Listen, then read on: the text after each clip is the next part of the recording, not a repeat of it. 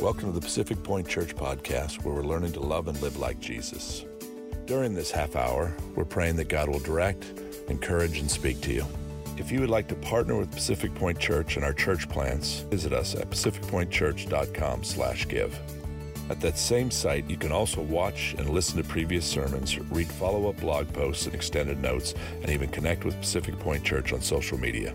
We hope you're encouraged by today's message. Whoa, whoa. Good morning. How's everybody? You good?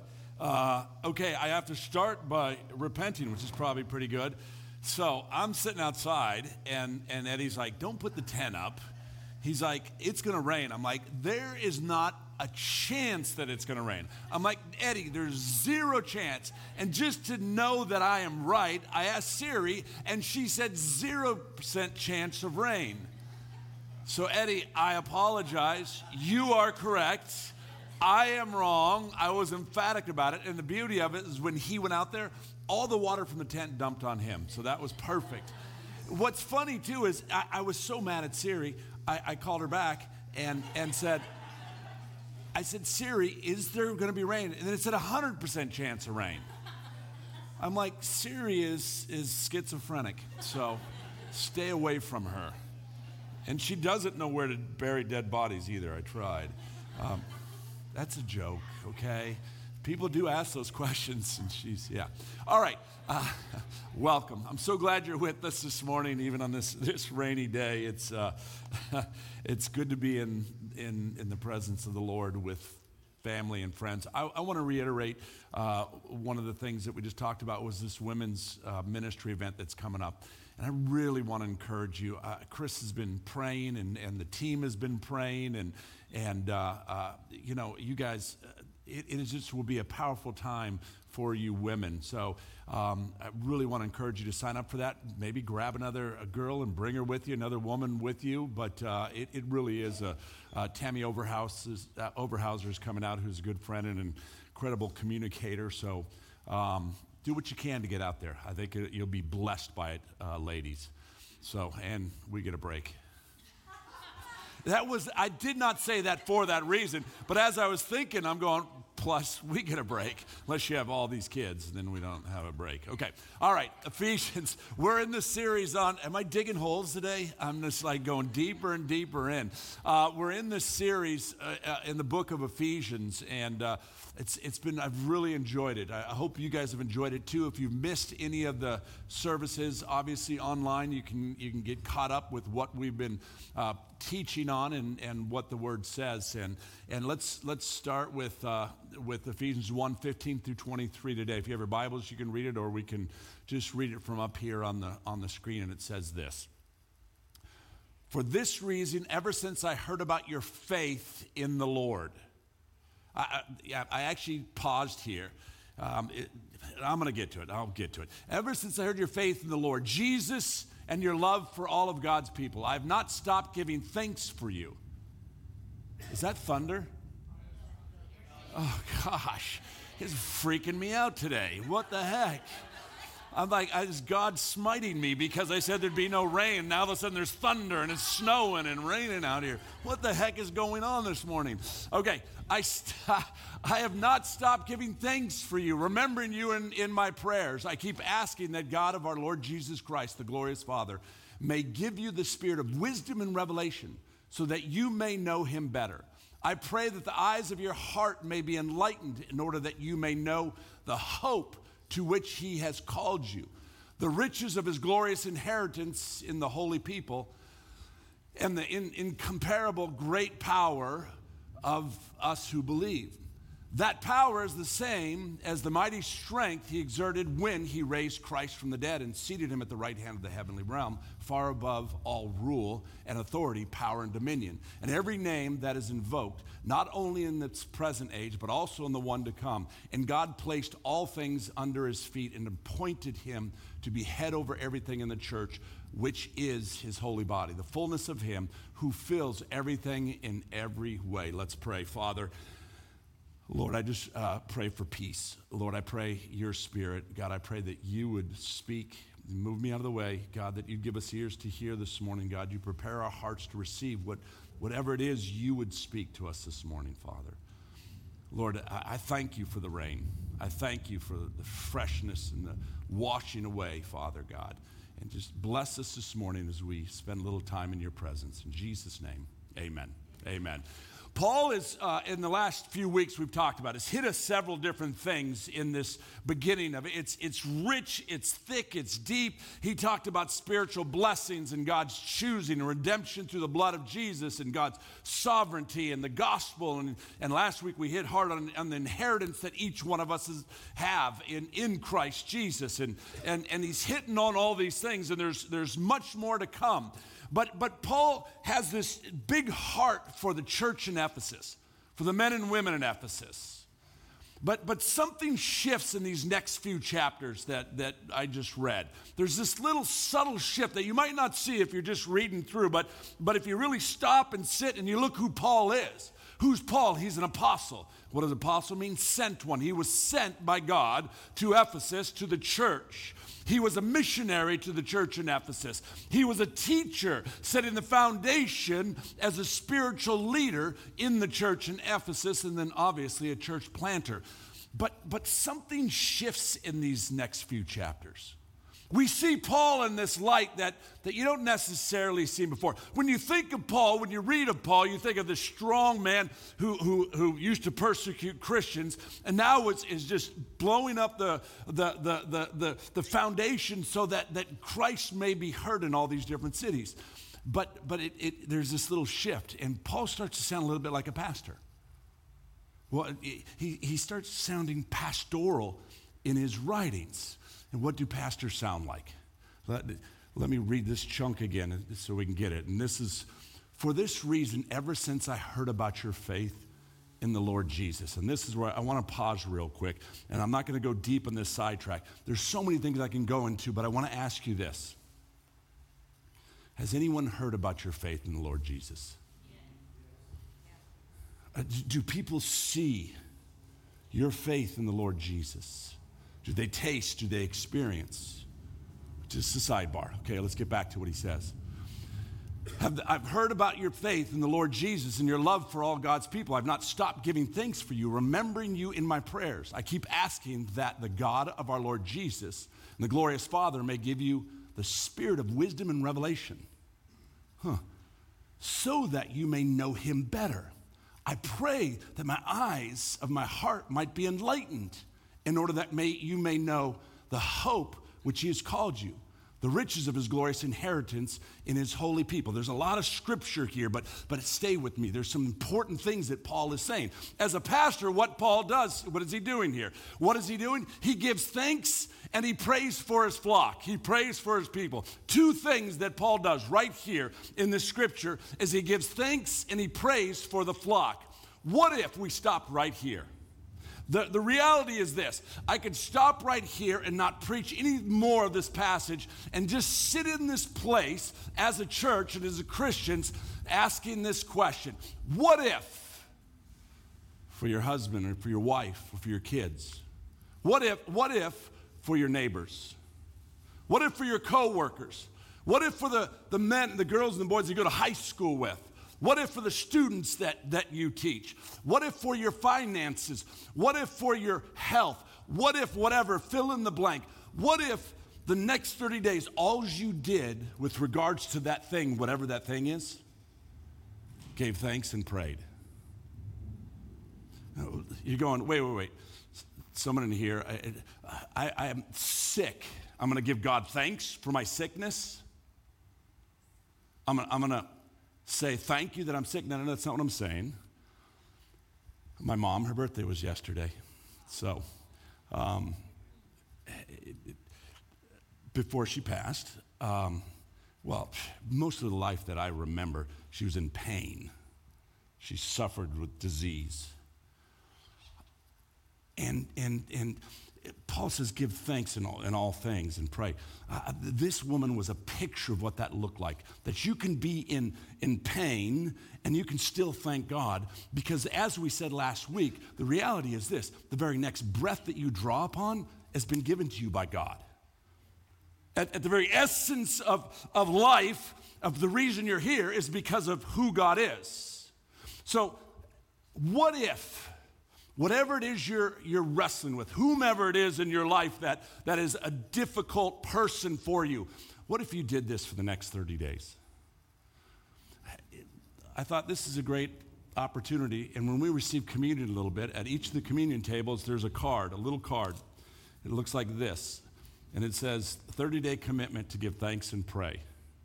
What I want us to do, see, I think you need to have practical legs to our ministry, is if you go up there, that, that maybe you grab one of these, and on the back of it, write the name or whatever it is you're going through.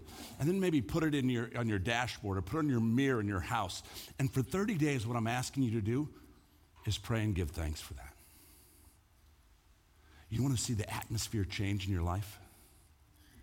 You want to see things change in your marriages and your relationships with your kids? Commit to doing this for 30 days. Paul knew this as a pastor. What did Paul know about this? What did he, what did he see? Why was he asking the, the Ephesians, the, uh, the church at Ephesus, to do this, to give thanksgiving and pray?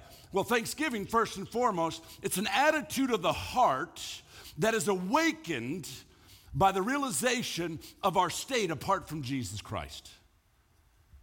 Thanksgiving is an attitude of the heart that, that is awakened knowing that if I didn't have Jesus in my life, this is what things would look like. What would they look like? Our state apart from Christ. Thanksgiving starts at this point that I would have separation from God, that I spiritually would be dead inside that I'd be bound to my sin, and condemnation and guilt would follow me wherever I go. See, see Paul understood that, that this thankfulness is, is this awakening. Oh, God, thank you. Oh, God, thank you that I'm not separated from your Son. Oh, God, thank you that the Holy Spirit lives in me. Oh, God, thank you that I'm not bound to sin. Oh, God, thank you that I don't have to walk in condemnation and guilt. Thankfulness is a choice not determined by our circumstances. I don't know what everybody's going through. I know what some of you are going through right now, but I can tell you this thankfulness is, is, is, is not determined by, you, you don't, you're not thankful or not, not thankful because of what you're going through, because here's the deal we're all going through something. And things may be great right now, but wait till tomorrow. The Bible really very clearly says the storms are coming, there's no way around it. And my thankfulness is not determined by the circumstances that swirl around me. My thankfulness is a, is a choice of knowing that God gave me eternal life, that He gave me hope. Paul says, I have not stopped. Literally, when you look at the, at the, at the Greek there, he says, I have not, I'm, I'm not ceasing. I'm continually giving thanks for you. I'm constantly, you know what pastors do? They thank God for the people that they placed in their hands. You know one of the things we do on Wednesdays when we sit here and pray? We pray for you. And we thank God for you. Some of the times when we pray, we get up, we walk through all these chairs, and, and there's usually four, five, seven of us, usually four of us. So we walk through these chairs and, and, and, and we pray for you by name. Some of the names we don't know, we pray. See, Paul is understanding that, that, that as pastors, he has this heart for his people, the ones that God had given him. He says, I'm not ceasing to pray for you. I'm not going to stop praying for you.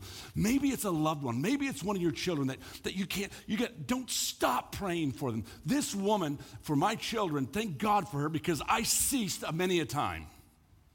That's kind of funny, okay?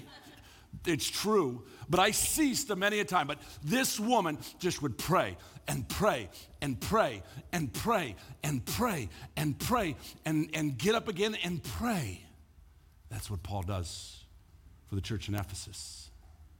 That's what some of you need to do over your relationships, over your finances over the difficulties. Let me clarify something. When I say over your finances, I'm not telling you to cease and pray and then you, God bless my finances, that you're going to be rich. That's not what I'm talking about. I'm talking about a scriptural balance that says, I'll meet all, my, all your needs according to my glorious riches. And God has met my needs sometimes, and it was just a meal. No more, no less. So don't, don't get all excited and say, pray without ceasing, and I'm going to have a new Corvette.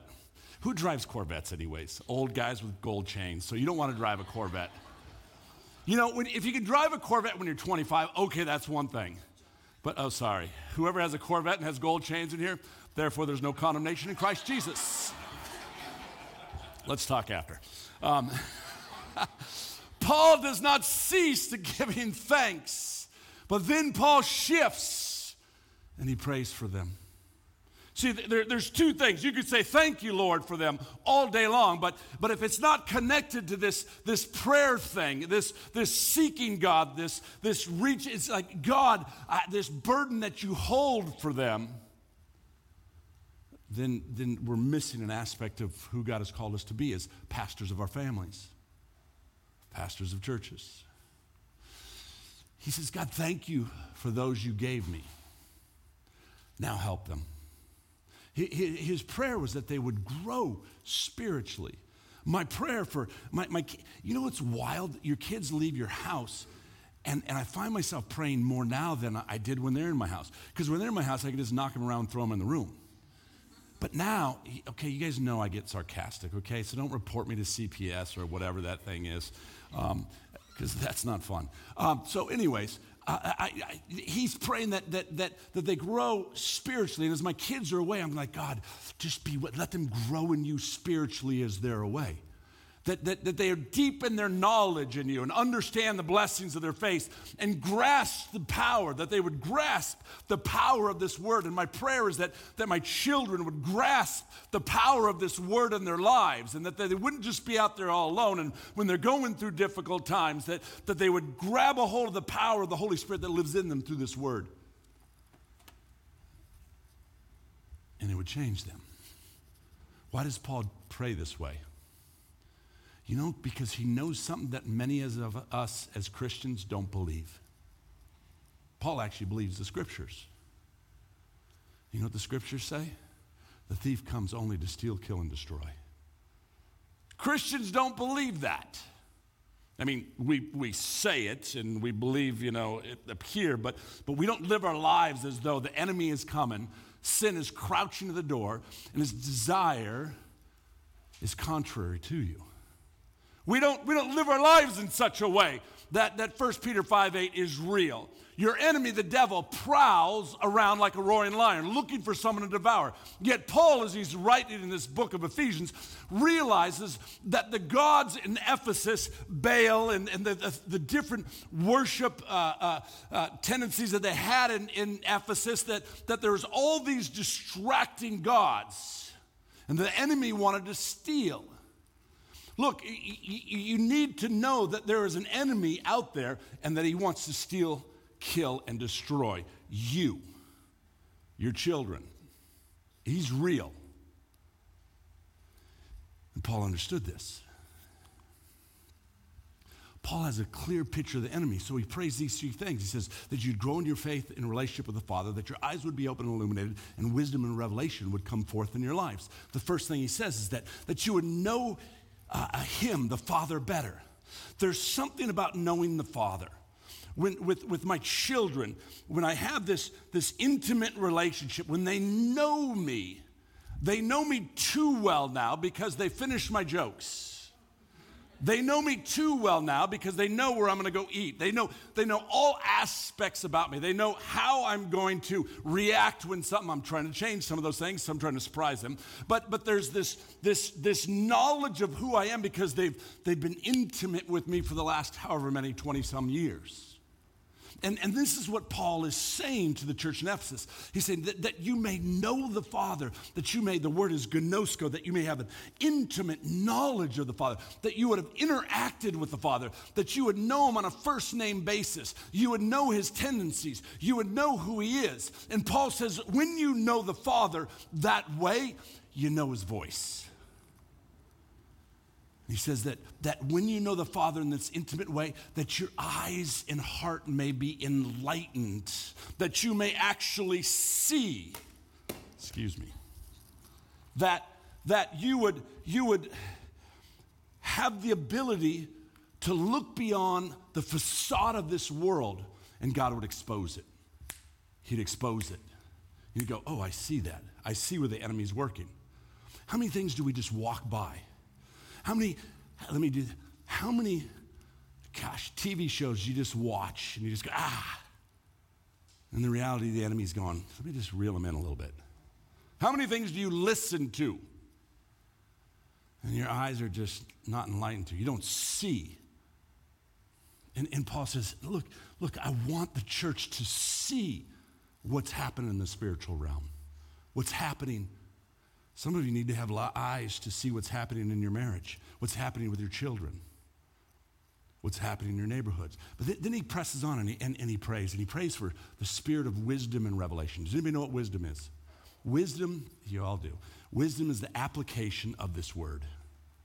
This is knowledge. See, this is what Jesus preached against with the religious people. They just had all this knowledge of this word. And man, did the Pharisees and the Sadducees and the religious people, they knew this word inside and out. And let me tell you, the enemy knows this word inside and out. But here's the difference between knowing this word inside out it's the difference between knowing what it says and doing what it says. Wisdom is the application of knowledge, it's taking truths and walking them out. It's not just love your neighbor, it's loving your neighbor. It's caring for others. It's doing what God has called us to do. And, and, and Paul prays that they would have that wisdom, but then he also prays that they'd have the revelation. What's the revelation? The revelation is this. And I was just talking to, I think it was Doug and someone else at the work the other day about this that, that Jesus, you know, he spoke in parables. And, and, and God says that he would, Paul says that he would give us revelation. Jesus spoke in parables so that only the believers would understand what he was saying because he was going specifically to this group of people. And uh, revelation is this that you're reading God's word and all of a sudden you see something, a depth of something in his word that you've never seen before. Has anybody ever experienced that? Where it's just like, whoa, where'd that come from? Where, where his word was just illuminated. It's a depth of knowledge. Revelation is what I need. You want to know what I need in this crazy place called life? Do you want to know what I need to raise the kids and then now I've got grandkids coming to my life? You know what I need to be married to this? I mean, what she needs to be married to this man? What we need? You want what I need to make it in Orange County and live and pay the bills in Orange County? Do you know what I need? I don't need more money, although I'll take more money. I don't need, you know, uh, uh, more cars and bigger houses, although that's fine. What I need is the wisdom of God. You know what I need? I need the revelation of His Word and who He is. See, because this is only a moment in time. Some of us are living like this is eternity when eternity is actually there and we're living like it's here. I need God's wisdom to raise kids in 2023. I need God's wisdom to figure out what the heck's going on with this economy. I need God's wisdom practically in life, and I need a revelation of who He is. That's what Paul is praying for. See, when you, when, when you know the Father, He gives you wisdom and revelation. Your eyes are opened and enlightened. And then you'll know what? You know your inheritance. You'll know your inheritance. What, what did we talk about last week? Our inheritance, this present inheritance today on this earth, is the forgiveness of our, our inheritance, is forgiveness of sins, reconciled to God. It's the indwelling of the Holy Spirit, the power of the Holy Spirit. It's the fruit of the gifts, uh, the fruit of the Spirit. It's a gifts, spiritual gifts. A victory over sin and death and the purpose of Christ. Those are what we've inherited today, the now. And then the then, the eternal inheritance eternal life, realization of God's presence, absence of sin and suffering, participation in God's eternal kingdom. See, Paul is building something here from, uh, from the beginning of uh, uh, Ephesians and, and throughout. And, and he's, he's telling us when we have this revelation of who God is and we have this relationship with God, we understand what our inheritance is, and we actually walk in our inheritance. And there's a freedom that we walk in, there's a wisdom that we walk in, and there's a depth of relationship that we have with Him. Yet, as I said last week, we have a church that is an inch deep and a mile wide. I've got to look in the mirror myself. Am I an inch deep and a mile wide? Maybe next week I need to be two inches deep and a half a mile wide. Maybe next month I need to be three inches deep, quarter mile wide. Yeah. Does that make sense? See, because that's the definition of relationship. When I started my relationship with her, it was an inch deep, and the mile wide was that. Like, um, this is the greatest thing ever. And then I spent another week with her, and that inch went to, that, that wasn't a bag on her, that was a good thing. It went deeper. And I spent two weeks and a month.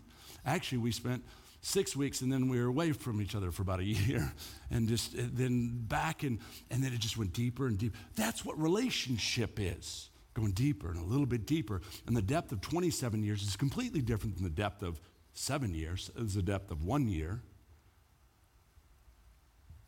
And that's what God wants with you and me.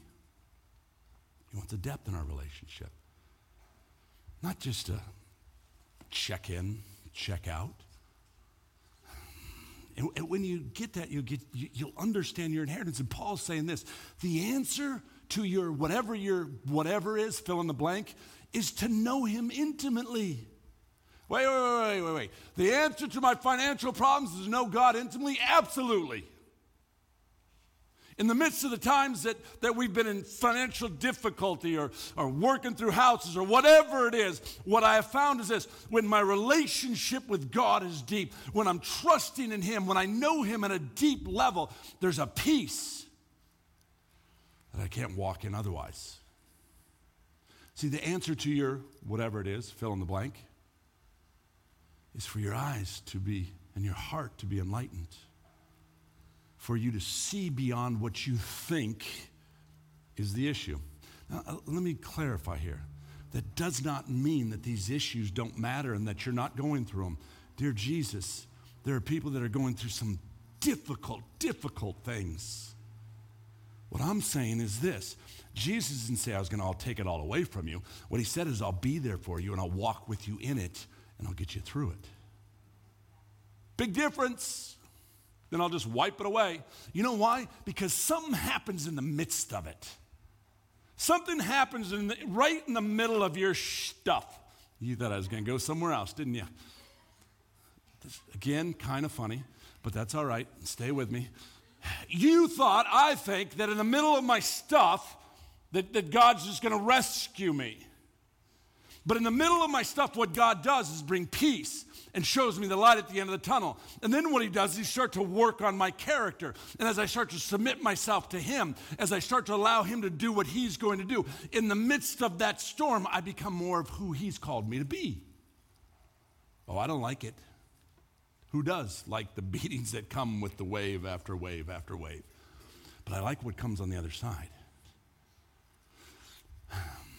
Paul says, God will give you wisdom and revelation. Why? Why? So that you know his inheritance. Why? That's always good to ask the why question. Why? Ah, remember verse 12 last week? So that God is glorified through you. This whole thing is about God's glory going through you into this dark place. Why? So that others would see the hope of Jesus in you. See, remember the question I asked earlier is anybody, anybody see Jesus in you, see the life of God in you? Here's, here's the key. They need to see what you're going through, whatever it is you're going through or have gone through, and they need to see that, that in the midst of that difficulty, God was right there with you. And then they go, they start asking questions like, How did you do it? You Jesus. How did you make it in this life, Jesus? So that others would see the hope of Jesus in you. That's what this is all about. I, I, don't know if you guys know that, but the reason that you're here is that Christ would be glorified through you. And it doesn't mean being a pastor, it means being a mechanic, it means being a teacher, it means being whatever you, God has called you to. Thankfulness and prayer are directly correlated the glory of the Father. Thankfulness and prayer will change the atmosphere in your life like nothing else. Thankfulness and prayer. Paul says thankfulness and prayer. He is thankful. He doesn't just say be thankful. Paul is thankful for the church in Ephesus, verse 19, and is incomparable great power for us who believe. That power is the same as the mighty strength he exerted when he raised Christ from the dead and seated him at the right hand of the heavenly, heavenly realms. When you walk in your inheritance, when you understand who God is and you're intimate with Him, when you have wisdom and revelation, what you start to understand is who you are in Christ Jesus, and you walk in a bold confidence in who Christ is in you, and you walk in the power of the Holy Spirit, and things start falling off of you, and the insecurities that you dealt with for years start to pass away because you, you know that the power of the Holy Spirit that lives in you gives you the strength, and you're defined by Him and not that thing that you did or the thing that you were. It's this power of the Holy Spirit. Why is Paul so certain of this Holy Spirit? His certainty sits in Romans 8 as he wrote the book of Romans, and it says this If the Spirit of Him who raised Jesus from the dead dwells in you, the Holy Spirit, he who raised Christ Jesus from the dead will also give life to your mortal bodies through his Spirit who dwells in you. What is he saying? That someday we will spend an eternity with him and Jesus will wreck, resurrect our mortal bodies. What is he saying prophetically for today? That he can resurrect whatever it is you're going through. It is the same holy, you hear me say it over and over again. I say it virtually every week because it's that spirit, the Holy Spirit that lives in me, that that that that that changes your life. Paul says you have the power to overcome sin. If you're dealing with sin today, the Bible says that you have the power through the Holy Spirit as you submit to the Holy Spirit and understand your inheritance in Christ Jesus to overcome that sin. You have the power to break addictions. You have the power to love like you've never loved before. You have the power to forgive that person that you haven't forgiven. It's not in your own power, it's the power of the Holy Spirit. Some of you in here have been hurt so bad that you can't physically forgive someone. And I get it. I get it in that that I've seen people, not that I've walked in that completely, but you're in a place where you in your own strength cannot forgive. And God never meant for you in your own strength to forgive. He meant for the power of the Holy Spirit that lives in you to guide, direct, and walk you through that forgiveness. And some of you are grasping on your own to try to forgive, and God goes, No, no, no. The Holy Spirit. Paul says that power to pray, that power to serve, and you go, I don't want to, the power of the Holy Spirit that, that, that, that, that is in you, the power to walk in freedom, no condemnation, no guilt, no, none of that stuff comes through the Holy Spirit. But if you don't know your inheritance and you're not intimately connected to the Father and the wisdom and the eyes are cloudy and you don't have the enlightenment that, that, that Paul says that the Holy Spirit promises you, we're walking around like zombie Christians. And you know what people say? I don't want to be like that. I am certain they've said that of my life at times. Oh, God, have mercy. I mean, we'll all go through that. But, but, but it's, it's all about closing this gap and, and that zombie Christian gap into that holy, loving man or woman that God has called us to be in the midst of our crazy. Because here's the reality. Here's what I've realized in 27 years of ministry. It's profound. Stay with me. Everybody's screwed up. Every one of you. Me. The issue isn't, are you screwed up? It's, how screwed up are you? Are you Jeffrey Dahmer screwed up? Or are you Mother Teresa screwed up? It's, it's about this, this sanctification of life, of intimacy with God, where I, I was this and I'm getting more like Him, more like Him, more like Him. I'll never be this, but I'm, I'm more and more until I'm in heaven with Him. But at this point, I, if I can get it in here, Paul says we have the power through the Holy Spirit. He says you have the power to do that, to walk in it through the Holy Spirit. Some of you think in your minds, I can't get around that. It's never going to go away. I'll never be able to do it. I'm just saying, the moment you find out who God is and you walk in your inheritance and realize that as you surrender to the power of the Holy Spirit and you allow Him to walk it out. And here's the thing it's not a one time fits all. It's a get up every morning and walk in the fullness of who you are in Christ Jesus. It's recognizing who God is every single day. It's recognizing that the Holy Spirit lives in me every single day. What kind of marriage would it be? And I've used this analogy before. If I stood on the aisle with her and then after a week or so, I just lived my life as though I wasn't married to her, yet we do it all the time as Christians. It's foolishness. We don't do it in the natural. Why do we do it in the spiritual? What is this power for? What is the power of the Holy Spirit for? Verse 12. So that God is glorified in and through you. Why? so that others would see the hope of Jesus in you. Are you seeing the pattern here? are, are, you seeing that? Uh, maybe this Christianity thing isn't just checking in once in a while. Uh, see, the pattern is God wants to use you to reach others. See, the, the, the, pattern is that, that you have a calling on your life, and when you understand your inheritance and the calling on your life, it's that, that you walk in the fullness of who God has called you to be, whatever that means. And when you walk in the fullness of who God has called you to be, you feel His presence. I, I mean, I, have used the example before, and I'll use it again, but, but my son TJ, who, who uh, surfed and did all that he did, and, and we didn't think he was the brightest bulb on the tree, but he was a good, you know, good looking kid, so we thought maybe he'd make it. I can say that I tell it to his face because today um, he, he graduated from BUD/S, and those guys aren't stupid. He's very intelligent, but here's the point.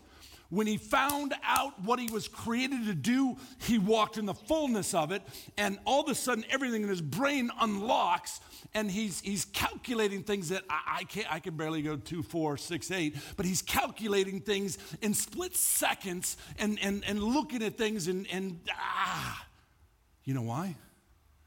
He's doing what God created him to do.